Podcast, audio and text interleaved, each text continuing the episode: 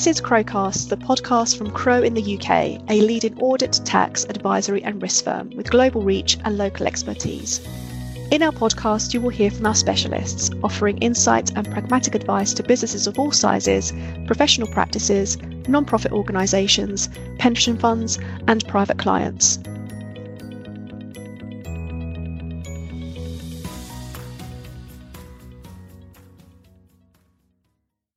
Hello, and welcome to this special episode of Crowe Cast, which is being run as part of our larger listed programme.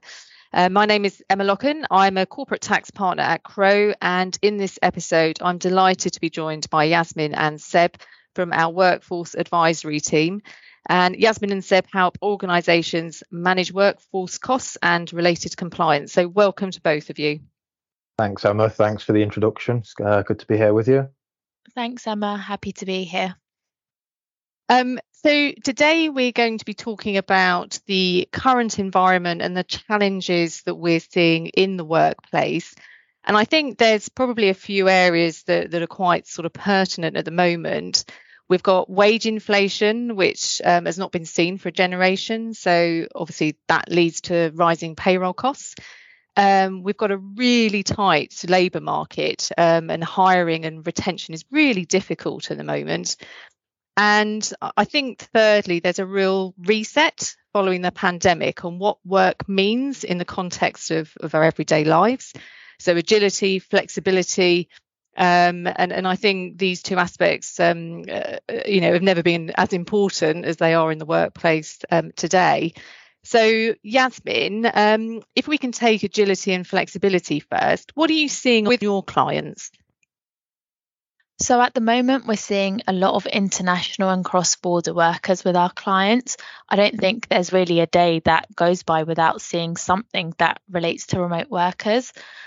There are two concepts of international workers. One is work from anywhere, which is when someone goes on holiday to somewhere like Dubai and then they choose to stay an extra week and work from there. The second concept is cross border remote workers, which is led by design. So someone is actually sent to go work from abroad. We recently conducted some research on remote working with various companies with total headcount of approximately 1.5 million. What we found was that the drivers for remote working was point of origination and where their extended families resided. So it was quite interesting to see the outcome of that research and what was the real drivers of remote working. Remote working keeps us really busy every day, and there's lots of things to consider. Um, some of the things are like policies, taxes, labour law, in which locations payroll should be set up, if any, um, if there's any data protection rules and regulations, and many more considerations that should be considered when sending someone abroad. Remote working is really an extension of agility and flexibility, spurred on with the fact that workforces are so international at the moment. And, and I guess actually it's really interesting when you mention the international aspect um, as well, because I think um, you know there are some issues that, that sort of crop up no, not only um, in the sort of workforce advisory space but also legal corporate tax compliance. You know there's a lot of things that that sort of companies need to consider when you're looking at sort of cross-border remote working um, so coming to you seb um, how are you seeing flexibility and agility and, and what should employers look out for yeah, absolutely. So as we've already touched on, there's an absolute massive demand for flexible working at the moment. Um, you know that that reset following the pandemic, um, and also the the tight labour markets in terms of hiring and retaining the the top talent um, are really driving that. Um, what employers do need to look out for though is that these um, working from anywhere or flexible working arrangements can create um, unexpected or hidden costs for employers. Um, now a lot of employers and employees are mistaking the ability to work from home um, just in their everyday you know by choice um, for genuine home working arrangements um, and where employers are agreeing to reimburse expenses um, for, say, ordinary commuting or for employees who work from home to travel to their permanent workplace, um, they're creating um, unexpected tax and NIC liabilities, um, and often they're not um, fulfilling their obligations in terms of withholding and, and paying that national insurance. Because typically, um, when reimbursing expenses for business travel, there's, there's no tax or, or NIC consequences. Um, where those costs are being reimbursed by employers, um, as I say, tax and NIC should be deducted, um, and employees wouldn't necessarily be happy with that. Nobody wants to receive, um, you know, an expense reimbursement that's then subject to tax and NIC. Um, and this means employers are having to kind of incentivize um, employees and and tell them that they'll pay the tax on it, uh, meaning that the they're having to gross up these costs. Um, grossing up these costs can nearly double um, the actual cost of reimbursing the amount, uh, especially where employees um, are paying 45% tax rates. Mm-hmm. Um, so em- employers agreeing to um, pay those costs um, need to be careful and, and, consider how much they're actually going to end up having to pay in addition to the expense reimbursements. Also, that's a huge that's a huge cost potentially, isn't it? So yeah, a- a- absolutely. Uh, as well as that, if um, if they are failing to deduct the right tax and NIC, um, and HMRC, you know, look into um, this area, which they are doing following the pandemic, um, then as well as any income tax and national insurance liabilities, employers could be subject to um, late payment interest um, and also, you know, uh, payment penalties for for potential careless behaviours. Um, so this is really, you know, somewhere that employers should be, you know, focusing on and making sure they're getting their processes right. Mm, mm, absolutely. And, and presumably, Yasmine, these issues about commuting and permanent workplace apply in other countries too. Is that right? Yeah, definitely. Um, these issues apply in other countries as well. It's not just the UK. Um, the rules aren't exactly the same, but when we do cross border advice, we can see how similar things can be. So I think it's safe to assume the same technical issues are cropping up in other countries as well. Um, for example, when an employee is home based, what can be reimbursed tax free is something that employers and employees are always keen to know. Um, some countries go a bit further. For example, in Spain, they have a concept of remote working allowance that most employers pay. So there are really different rules in different locations. I think there is uh, commonality in rules things like how you t- determine employed versus self employed in many countries is quite similar. It's not just the UK issue. Um, and very glad you raised employed and um, versus self-employed, Yasmine. Um, so, Seb, with an eye on on sort of rising payroll costs, I know employers are looking at using contractors. Um, you know, are they cheaper than employees? Is that something you see often? Yeah, I, I guess overall, um, the typical answer with you know when it comes to taxes, it it depends. Um, you know, on a case by case basis, it can be assessed. Um, what we can say for definite is where organisations get stuff wrong, um, it definitely can end up being a lot more expensive. Um, particularly for medium and large organisations, um, off payroll working rules, um, which are, you know are enforced when when working with contractors or um, limited companies um, at, uh, individuals working through limited companies, um, it becomes the engaging organization's responsibility to determine their employment status. Whereas, you know, for small organizations, um, this obligation sits with the individual's per, uh, private limited company. If the relevant processes and determinations are not in place um, and the engaging business fails to, to meet its obligations, they become liable to the unpaid income tax employee and employer's national insurance, and again, potential um, penalties and late payment interest. Um, there's been you know a, a, wider focus in this area again recently from HMRC as over the last 18 months um, there was you know the government changes proposed and then subsequently revoked um, so we'd recommend that you know organizations really review this area mm. um, and make sure um, they're they're compliant um, because yeah, this is a, a real focus area from HMRC, mm. and additional costs can um, soon add up. Mm. And, and and can employers manage those rising tax costs in other ways, Seb? Yeah, so I guess there are ways to help save those costs um, through providing certain benefits through salary sacrifice. Um, that that's the kind of main t- way to to provide benefits in a in a more tax efficient way. Um, so salary sacrifice is an arrangement between an employee and their employer.